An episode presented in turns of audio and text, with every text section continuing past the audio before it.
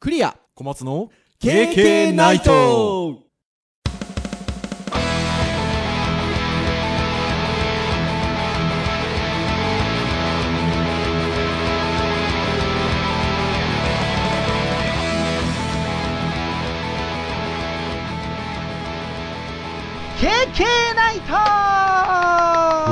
はい、ということで、第151回の配信となります。お届けをいたしますのはクリアと、はい、小松です。どうぞよろしくお願いいたしはい、よまろす。しくお願いします。はい、ということで、えー前回は記念会ということで、150回でございましたが、そこを超えまして、151回ですよ、小松先生。なんか、あれですね、あの、記念会は割と気合入ったのか、やるの楽しかったですけど、はい、ふと普通会に戻ると、なかなかネタ出しとか、こんな感じだったっけ大感じですね変ですね収録時間的にはてっぺん回ってだいぶ経ちますからね、まあ、とは言いながら実は、えっと、アニバーサリー会が、えっと、もうちょっとするとまた来るという3周年がはい1月後ぐらいにやってきますのでまあその時には何をやろうかということでちょっと小松先生とゴニョゴニョと考えておりますのでまた何かやるんじゃなかろうかというところでございますよ、まあ、ちなみにあの2周年の時に何やったかっていうと Facebook ライブで生配信したんですけど、どうせまた同じなんだろうみたいなところがね想像されるかもしれませんがいやいや私どもそんなに単純じゃございませんよ、同じやないかいって言ってましたからね、さっきの間ね。そう はいって言いながらどうなるか分かりませんがまあ何かしかできればということで、えーはいちょっと今考えておりますとということで151回目ということでございますけれども小松先生割と落ち着きましたかねお仕事というか日々のうーんまあそうですね転職してから丸2月経ちましたんでねはーい最初に比べたらまあそうですねだいぶ落ち着きましたねねえ。私の方は相変わらずあの、毎週毎週飛行機乗っておりますので、もう少しするとちょっと落ち着きそうと言いましょうか。あ、まあ、厳密に言うともうこの収録をしている前の週ぐらいで半分落ち着いたかなというか、はい。学部の授業が一応一旦うん終わりましたので、おー夏休みですねねえ、夏休みっていうところでしょうかね。院の授業がですね、週末にもう一回残ってますので。そして、春から担当していた社会人向けのスクールの方のクラスも、まあ、いよいよ卒業制作がだいぶ大詰めに来てるということで、割とこう、4月からキュキュキュってやっておったものが、この8月9月ぐらいで、一段落しそうなところなので、まあ、そうするとちょっと落ち着くかなと。はい。私そうやってね、飛行機に乗っとるわけですよ。ね今日もなんかフェイスブックでね笑えてきたって書いてましたけどね あ、そうそうそう、あれ、昨日の帰るときね、あのー、久しぶりにあの、成田便で帰ったんですよ。はい朝一ですよねあれそう。で、割と最近羽田の、羽田便の朝市で帰ることが多かったんですけど、うーんえっと羽田の朝市が、まあ私が乗ってる航空会社のものが6時40分発なんですけど、成田の朝市が私が乗ってる、あのー、成田の方は LCC なんですけど、6時発。電車ないじゃないですかみたい なねで、まあ、成田のね、もうカプセルホテルに泊まってますんで、あー近いわけです、空ね、港のね、空港の中にあるんですよ。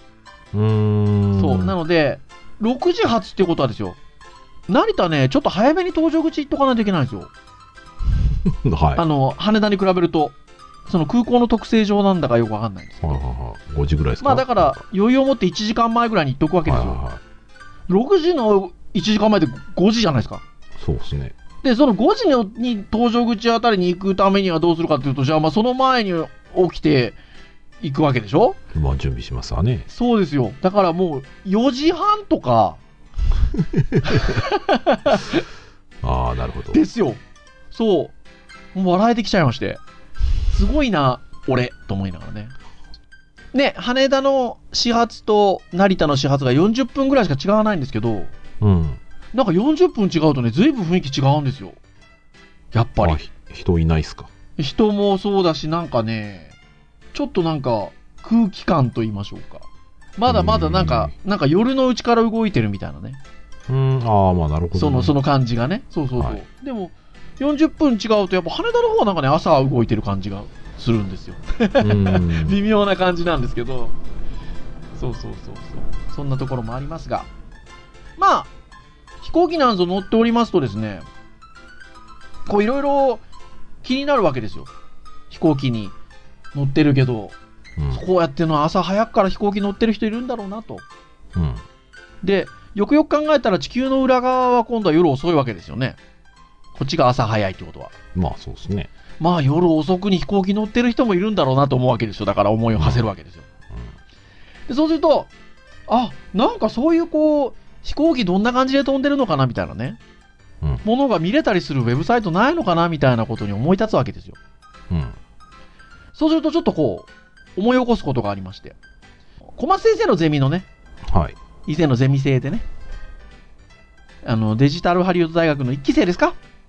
ああそうですねすごいあの、 まあ飛行機だけ詳しいわけじゃないですけど、飛行機も詳しいですよね。まあそうっすね基本撮り鉄でしたけどま あ割と電車もバスも好きなんで何でもは、詳しいですよね。はい、で、その子が、あの、僕が飛行機で移動してるときに、そのリアルタイムに飛行機が飛んでる情報が見れるサイトをちらっと教えてくれたことがあって。なんかそのサイトなんか見てると、すごいんですよね。今この収録やってるのが先ほども言った通り、もう日付変わって未明に撮ってるんですけど、そのサイト、フライトトレーダーというサイトなんですけど、まあ飛んでる。飛んでますよね。そうですね特に空港近くは割とすごいことになってますねなってますけど、今、まあ夜中なんですけど、日本も結構飛んでるんですよね。そうですね海外便なんでしょうね、主にね。まあそうですね国際線にしろね国内線は割と早いですからねそうですよね。福岡はあの市街地に飛行機場があるので、もう決まってるんですよ。何時から何時って、離着陸していいののが。だから早いんですよ、他の空港より。うんで夜は全然飛んでないんですよね。でもそう、それで言うと、確かに飛んでない福岡の本当とだこは。飛んでない ねえ。だからこれ多分リアルタイムに出てるんでしょうね。はーい、っていう感じなんですが。なので、まあ、あの、この、あの、フライトトレーダーのサイトも、あの、KK の公式サイトにね、URL は載せておこうかなと思いますが、今日はどうでしょうということで、そんな感じでなんかリアルタイムで情報を見れるウェブサイトっていうのをいくつか紹介をしていこうかなとうんいう感じでございますよ。ね我々おもれーって言いながらね見てる今回回ですねそうです、そうです、そうです、そうです。ちょっとね、そんなサイトをいくつか紹介をしていこうかなというところでございます。はいはい。まあ、ちなみに、まあ、その、フライトトレー、えーフライトトラッカー、フライトトレーダーか、フライトトレーダー、えーなんですが、私があの、フライトトラッカーと言い間違いをするのは、ページのタイトルの方がフライトトラッカーって書いてあるんですよね。うーんタブのところにね。そうそうそうですねそう、だからねあのそ、そっちを見ちゃうからそれを言っちゃうんですけど。両方とも書いてあるんですけどね、フライトトレーダー24、フライトトラッカーってあのタイトルには入ってますね。ね、入ってますね。はい。これあれですね、飛行機クリックするとあの行き先が見えるから、どこ行きか分かりますね。わかりますよね左側にシュルッとこうスライドで出てきますねまあだから今やっぱクリックするやつは国際線ばっかりですねう。ーんドバイとか香港とかでね。すよですが当然ですねえっと今夜なので、はいこれでも面白いのが引いた状態にするとあの明るさがグラデーションになってましてああ、本当ちだ。ゃんと夜と昼のとこが分かりますねおお、すげえ。ねえ、すごいですよね。そして当たり前なんですけど、今昼間はアメリカとかヨーロッパとかは昼間なので、はい。すげえ飛んでますね。気持ち悪いが飛んで気ます持ね。ち悪いぐらい飛んでますね。これちなみに、飛行機の大きさが大小あるんですけど、はい。ひょっとしたらこれ飛行機のそのサイズ感を表現してるんですかね。ああ、かもしれないですね。かもしれないですよね。割とこう大陸から大陸に向かって飛んでるものは大きな飛行機が多くて、その大陸の中にあるものはちょっとちっちゃなものがうじゃうじゃうじゃってあったりするので、うん。なんか飛行機の規模感みたいなことも表現してるのかもしれないですね。うん、そうですね。まああとは種類か何かですね。きっとですか。ね。いやー、ほんと。そしてクリックすると、ちゃんと、あ、やっぱそうですよ。ちっちゃいやつクリックするとめっちゃちっちゃいやつ出てきますよ。かああそうですね、うん 面白い K のクリックしてもなんかサムネが変わらない俺あ、本当ですか大きいのはね、やっぱでかいでジャンボジェットですよ。おー本当ですかは。まあでもすげえたくさん飛んでるないすごいですね。はまあ実際空広いんでねく隙間はあるんでしょうけどねい。先日ね、でもね、福岡から朝早い便で、あの、東京に向かって乗ってたら、外見るじゃないですか。僕大体窓際の席取るんですよ。はそうするとね、斜め下の方をね、多分反対向きなんでしょうね。福岡行きだったんでしょうね。福岡行きかどうかわかんないですけど、だから南行きいうんシュッと反対向きのやつがシュッと飛んでるの見えましたよ。うんだから意外と近く飛んでるなと思って、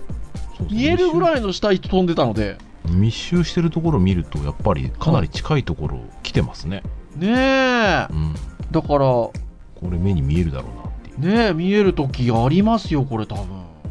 うん。ということで、なんかね、こうやってリアルタイムに見れるとやっぱり面白いですね。なんかずーっと見てて飽きないですよねう、ん、飽きない飽きない。こういうの。まあね、本当あの、日本も、今ね、ちょうど真夜中ですけど、昼間に見ると、もっと国内線も飛んでるんだろうなということで。まあ皆さんこのあの KK ポッドキャストをどのタイミングで聞いていただいてるかわかりませんが、はい。まあぜひぜひ昼間に見ていただけると面白いんじゃなかろうかと。うん、割と昼間はねすごいですよ空港周りのところでねこう着陸待ちの飛行機がね並んでるのが見えるんでそうですよね。ぐるぐるぐるぐるね、なったりしますよね。てなところでございますが、はいまあ一つ目の紹介は、フライトトレーダーというサイトでございました。はいさて、次にご紹介するサイトなんですけど、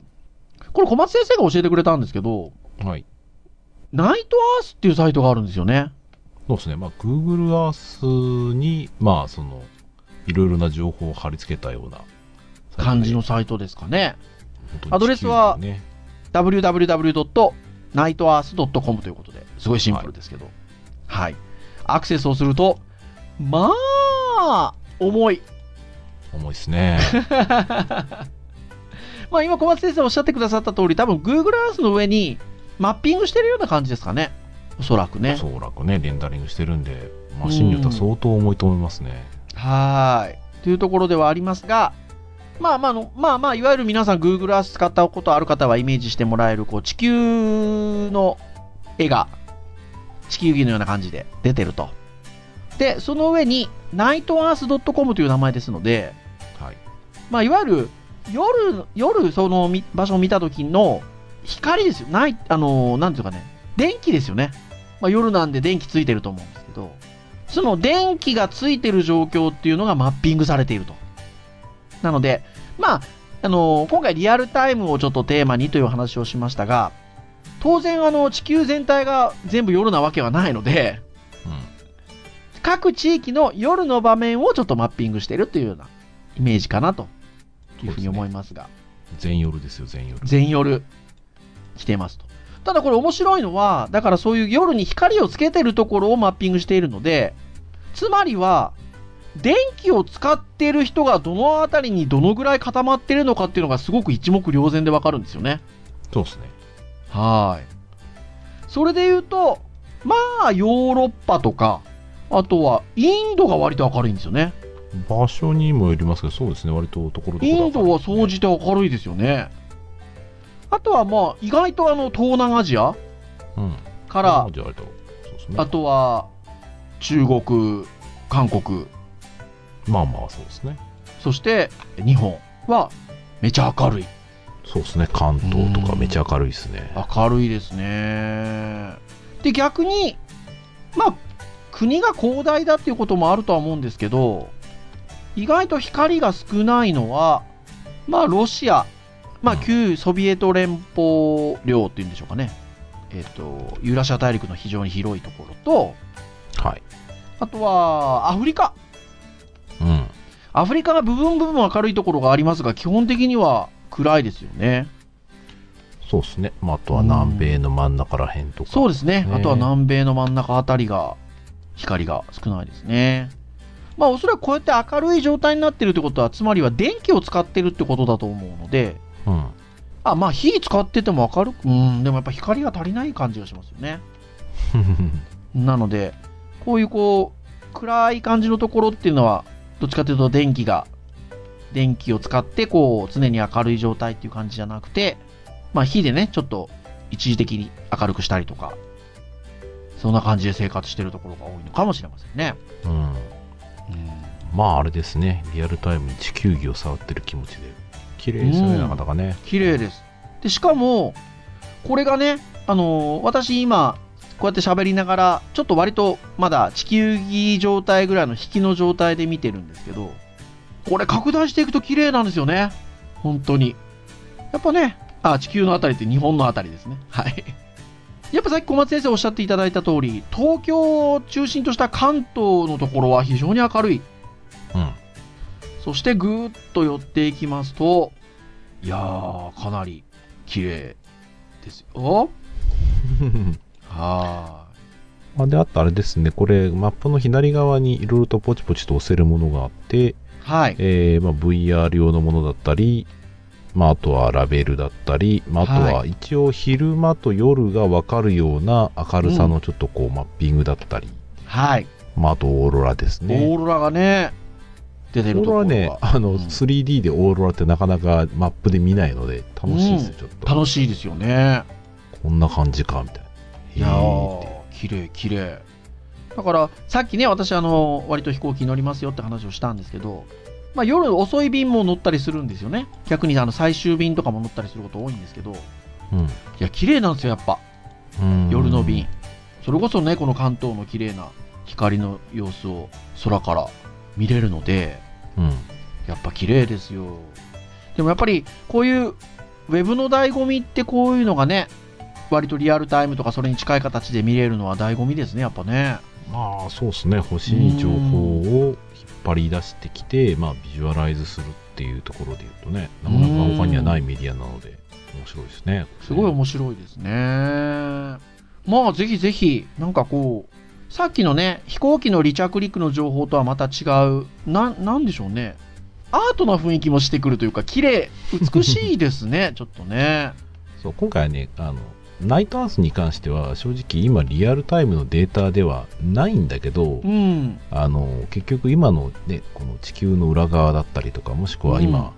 ここは東京ね夜なんでこの辺近辺はどういう明るさなのかっていうのをなんかこう感じられるというかねそう地球上からの見たらね地球の夜を切り取ってるっていうのはどっちかというとイメージですよね地球の夜の大きな意味でのリアルタイムっていうんでしょうねはい見れるかなというところでございますのぜひ見てください、で ぜひ見てくださいはいそしてちょっと趣を変えようかなということでリアルタイムな感じっていうところで言うとこれをなんかまあ面白いというのかどうかは若干難しめなところがありますが誤解を恐れずに言えば面白いですよおもそう、誤解を恐れずに言えば面 白い。えー、なんというサイトかと言いますと、ノースアタックマップ。はいということで、えー、これはいわゆる、サーバーにアタッキングしてる状態ですかね。そうですねどうやってログ取ってるのか分かんないですけどはい。どっかの国からどっからの国にアタックしているであろうっていうあのろ状態を、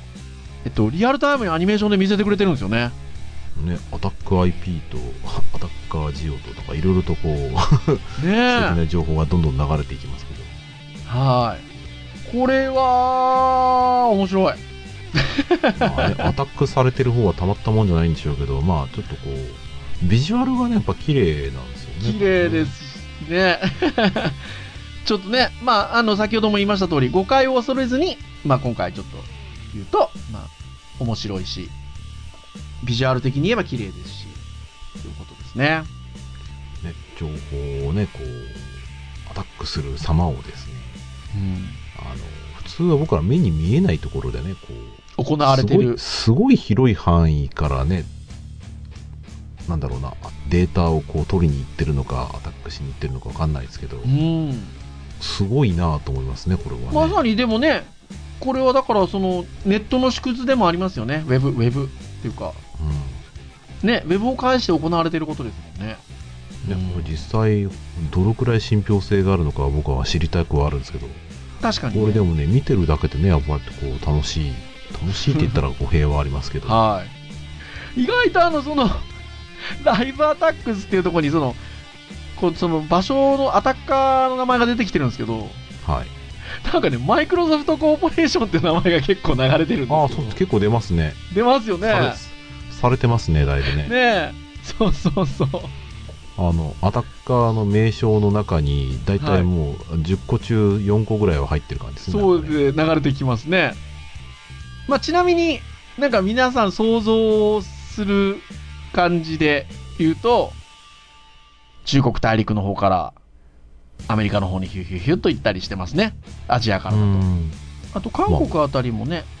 ちょうこっと。んまあされてる方もしている方も、まあ、アメリカ多いんだなって感じはしますそうですよ。アメリカ面白いのは、あの、アメリカの東海岸と西海岸で アタックし合ってるみたいなそうですねところがありすますよね。そうですね西海岸がすんげえ東海岸攻めてんなって感じがしますそう、西海岸がすごい東海岸攻めてんですよね。あとはなんかやっぱヨーロッパの方からちょっとアメリカの方に行ってる感じが、うん、うんアメリカもその逆をしたりとかうん、してますね。あとこれ、えっと、いわゆる、えっと、アジアですよね。これはどのあたりなのかなアラブ諸国連邦が連邦あたりかバンバン食らってる 食らってますねうすごいん、そのあたりがね、結構な感じですね。アタックターゲット今のこの時間でこのランキングだと、まあ、圧倒的にアメリカそれの半分ぐらいで、えーアラブ首長国連邦うん。あとはもう10分の1以下で、えーフランスフィリピンスペイうんンノルウェーベルギーみたいな、うん。まあ、この辺は割とこう順位変わりそうな感じですけど、うん、そうですね。時々、日本からピュって行ってますよ、アメリカに。そうですねはい。やっちゃってるんですねきっとやねっちゃってますね。はい。まあでも、ネットが繋がってるっていうことは、こういうことですよ ね。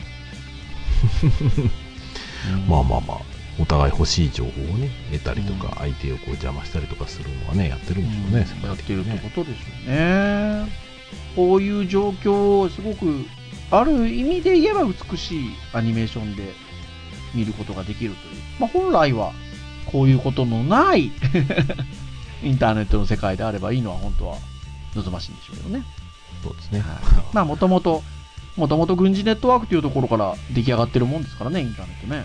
うんまあ、こういう要素は実際にはリアルであるというところかなというふうに思いますよ。はい。はーい。まあ、ぜひ、見てみていただけるといいのかなと思いますよね。そうは言いつつ、うんなんか、ビジュアライザーとしては非常にこう、心くすぐるものがございますのうで、んはい。見ていただければなというふうに思います。そして、なんかちょっとさ、ちょっと重い感じになっちゃったんで、はい。最後はちょっとこう、まあ、本当の意味で、コンテンツとして紹介をしているという、ちょっと面白いサイトがうん。ありましたので、まあ、それをちょっと紹介したいなというふうに思うんですが、まず、えっと、ちょっとあるサイトを紹介する記事がありまして、こちらは、えっと、ライブドアニュースですかね。8月の3日付の記事があるんですが、世界初、ツバルの沈むウェブサイト。これは大月壮さんですかね。うん、そうですかね。や、えー佐藤ねじらが制作ということで、ですね。えー8月1日、今年の8月1日ですね。えー世界初の沈むウェブサイト、ツバル沈みゆく旅行記がローンチしたということで、公開されております。はい。まあ、ツバルと言いますと、まあ、海面上昇が、まあ、だんだん、まあ、行われていてというか、問題になっているんですよね。まあ、あのこの記事の中に書いてある書いてある文章をそのまま読みますと、まあ、ツバルはオセオセアニア大陸にある島国ということで世界で4番目に小さい国ちっうん。ということであ知られているちっちゃいんですね。ちゃいですねそして地球温暖化による海面上昇によって近い将来海中に沈んでしまうことが危惧されているとうん。で、まあ、今回その8月1日に公開されたウェブサイトというのは、まあ、あの、ツバルに滞在したメンバーが、まあ、現地の体験なんかを、まあ、対談したりコラム書いたりとかっていうサイトになってるんですよね。うん。お、じゃあちょっと面白そうだなっていうことで、そのサイトを読みに行くぞって行くと、えーなんと、そのツバルの現在の水位ですね。と、リアルタイムで連動した海面がページ上にあって、うん。ツバルの水泳水位が上がると、サイトの解明も上昇すると。うん。そしてなんとコンテンツがそれに合わせて水没して読めなくなるっていう。うん。あら大変。はーい。そうなんですよね。まあ実際にですね、えっと、アクセスをしていただくと、まあページが開くので、ああ、じゃあコラムとかちょっと対談とか読んでみようかなということで、えー、下の方方のページ読むぞっていうことでスクロールしていこうとすると、なんとあの、ツバルの現在の推移のとこぐらいまで来てしまうと、コンテンツが溺れちゃうという。すごいですよ、小松先う生。ん。はまあ、そして、あの、ぜひ、面白いなと思った人は、あの、募金のボタンを押してみてください。そうなんですこのね、コンコンテンツがね。ーい。そして、コンテンツが面白いなとか、コンテンツ続き読みたいなと思えば、えー、募金ができるようになっているんですよね。はい。はい。Yahoo 募金を経由した、えっと、募金が行えるようになっておりまして、えー、そうすると、ウェブサイト上の推移がシューッと下がっていって、コンテンツが読めると。うん。いやーだからまさに先ほどから今日お話をしてきたリアルタイムですよねその現在の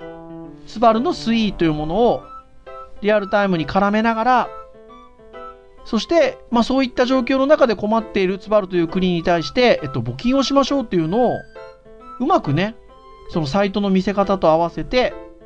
えー、誘導しているとうん。いやこれ素敵ですよねうんね、昨うん今こう VR とかで実際こうリアルななんだろうな仮想体験ができるっていうところで、なんだろう一種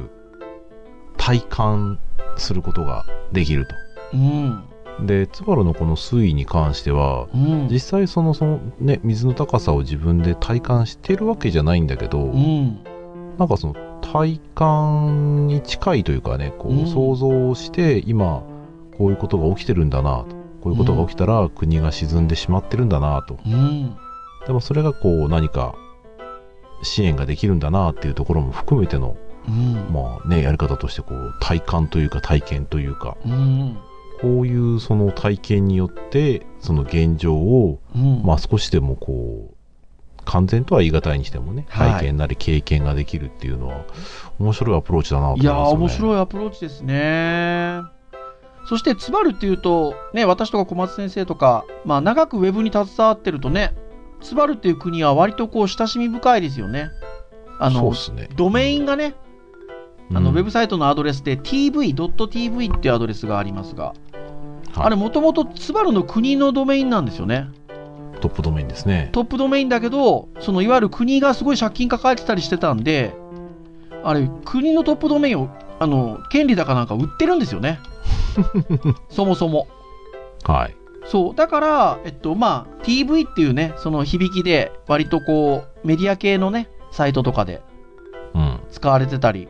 するのは、なんか実はそういう経緯がある。もともとツバルの国のドメインなんですけど、うん。みたいなことが、まあ、あるので、なんとなくね、ウェブに携わる人っていうのは、ツバルっていう国はなんかね、聞いたことがね、やっぱも,、うんともとありますもんね。そういった。初耳で、こ初耳ではないですね。少うくとないですもん。ね。そういうストーリーが。だから、まあ、まさにでもそういうことがあるわけですよね。その国の沈みゆくっていうところもあって。なので、まあそういう、それで言うと、ちょっとね、その、募金で助けましょうみたいなところが、コンテンツのその、見せ方と合わせてね、あの、ちゃんと実行されてるのはすごいいいなと思いますね。うん。ねまた。ね、あの、ツバルの国の人たちがね、すごいアホな顔顔して、 これいい意味で、いい意味ですごい天真爛漫なアホな顔して走ってるムービーがすごい見れるんですよね。 こううん。だから、悲壮感はね、あんまない。ないんですよねう。ん。すごくいいですね。うんこういう、なんていうのかね、コンテンツはい。そのすごくそのデジタルハリウッドの、まあ、社会人向けのススクールの受講生の皆さんもそうですし学部とか院の学生さんなんかもそうなんですけどなんかちょっとね刺激受けてほしいですねうん。そうですね。うーんまあ実際こうウェブサイトでコンテンツを作るって言った時にまあ、うん自分の知ってるコンテンツってね割と使ってるもの、いわゆる消費するものが割と多かったりするんだけどね、うんまあ、こういうその作った先にコミュニケーションなり作った先にそのウェブっていう媒体をこう、うん活用できてるというかねなんうかん一種そのなんでしょうね世界とつながってる部分をうまく作れてるというかうんね単純にその自分のサイトただ作るのはまあそれはそれで勉強になるんだけどうんまあなんかね、こう卒業制作で誰かに影響を与えるであったりとか、はいメッセージを送るであったりとか、はいまあつながるであったりとか、はいまあそれぞれだとは思うんですけど、まあそれがなんかこう見事にこうお手本のような感じのなんかサイトだなとといや思感いじままししたたね。うんお、ベタ褒めな感じになってきましたけど、まあ本当ですね。今今日日ははね、ベそタのそ褒の回じゃないめですよウェブねサイトの回じゃないです よ。でもね、見てもらって、あの、刺激は受けるんじゃないかなと思ううので、ーん、というふうに思います。はい。まあ、前回のね、あの、クイズ KK ナイトでも出しましたけどね。これあの、サイトの紹介をした時にはぜひ皆さんね、サイトは生き物ですから、こ う早めにね、ご覧いただくとね、いいかなというところでございますよ。はい。はい。まあ、割とでもあの、今日紹介したような、まあ、最後のつばるのやつはやっぱでもコンテンツと絡めてるので、あの、割と生物的なところがありますけど、うん。多分その前に紹介したものはどっちかというと統計データ的なところもありますので、うん。まあそんなになんかすぐなくなるだなんだってことはなないタイプのどっちかというと、うん逆にサイトですけど、まあでもぜひね、あのご覧になってみられるといいかなと思いますよね。はい。うん、なんかそのどういう情報を取ってるんだサイトがあるんだなっていうのをこう参考にしていただきつつ前半の、うんまあだからついじゃあ飛行機の情報を取るようなその API があったりとかえっ、とアタック攻撃かけてるものを情報として取れる API があったりするのかどうかちょっとまだ僕すぐは今分かりませんが はい。わかりませんが、まあでも、あの、そういったなんかリアルタイムな情報があるときに、それとコンテンツどう絡めると面白いものが出来上がるっていうのは、なんかツバルのこのサイトを見るとすごく思うんですよね。うん。だから私たちだから発想しやすいところで言うと、天気と絡めたなんかウェブサイト作るとか、うん、そういうのはなんかチャレンジはしやすいじゃないですか。そうですね。うん。なので、まあ割とね、そういったものなんかもちょっと思いを馳せて見ていただけると、うん、ちょっと面白いものが、あの、出来上がるんじゃなかろうかと。いうふうに思いますよ。うん、そうですね。はいまあ、割と面白いものがまだまだネットにはあるんじゃないかなと思いますね。うん、思います。ぜひ皆さんご覧になって見られてください。はい、はい、ということで、以上といたしましょうかね。はい、はい。KK ナイトは毎週木曜日に配信をいたしております。えー公式サイトアクセスをしていただきますと、えープレイヤーがございますので、もう直接ね、サイト上で聞いていただけます。まはあ、いただし、えー iTunes ストアとか、まあ、最近始まったような Google の、えーアプリなんか使っていただくと、えー購読登録などができますので、えーまあ、自動的に端末にダウンロードが行われるということで言えば、まあ、お好きなタイミングで聞いていただけるのかなというところでございますので、はい、まあ、151回ございます。プラスアルフ ァ。はい。ぜひね、あのーまあ、ちょっと気になるなっていうものから、な、あの、ながら聞きとかでもいいので、聞いていただけると嬉しいかなと、いうふうに思います。はい。はい。それでは、以上といたしましょう。お届けをしましたのはクリアと、はい、小松でした。それでは次回152回の配信でお会いいたしましょう。さようならさよなら。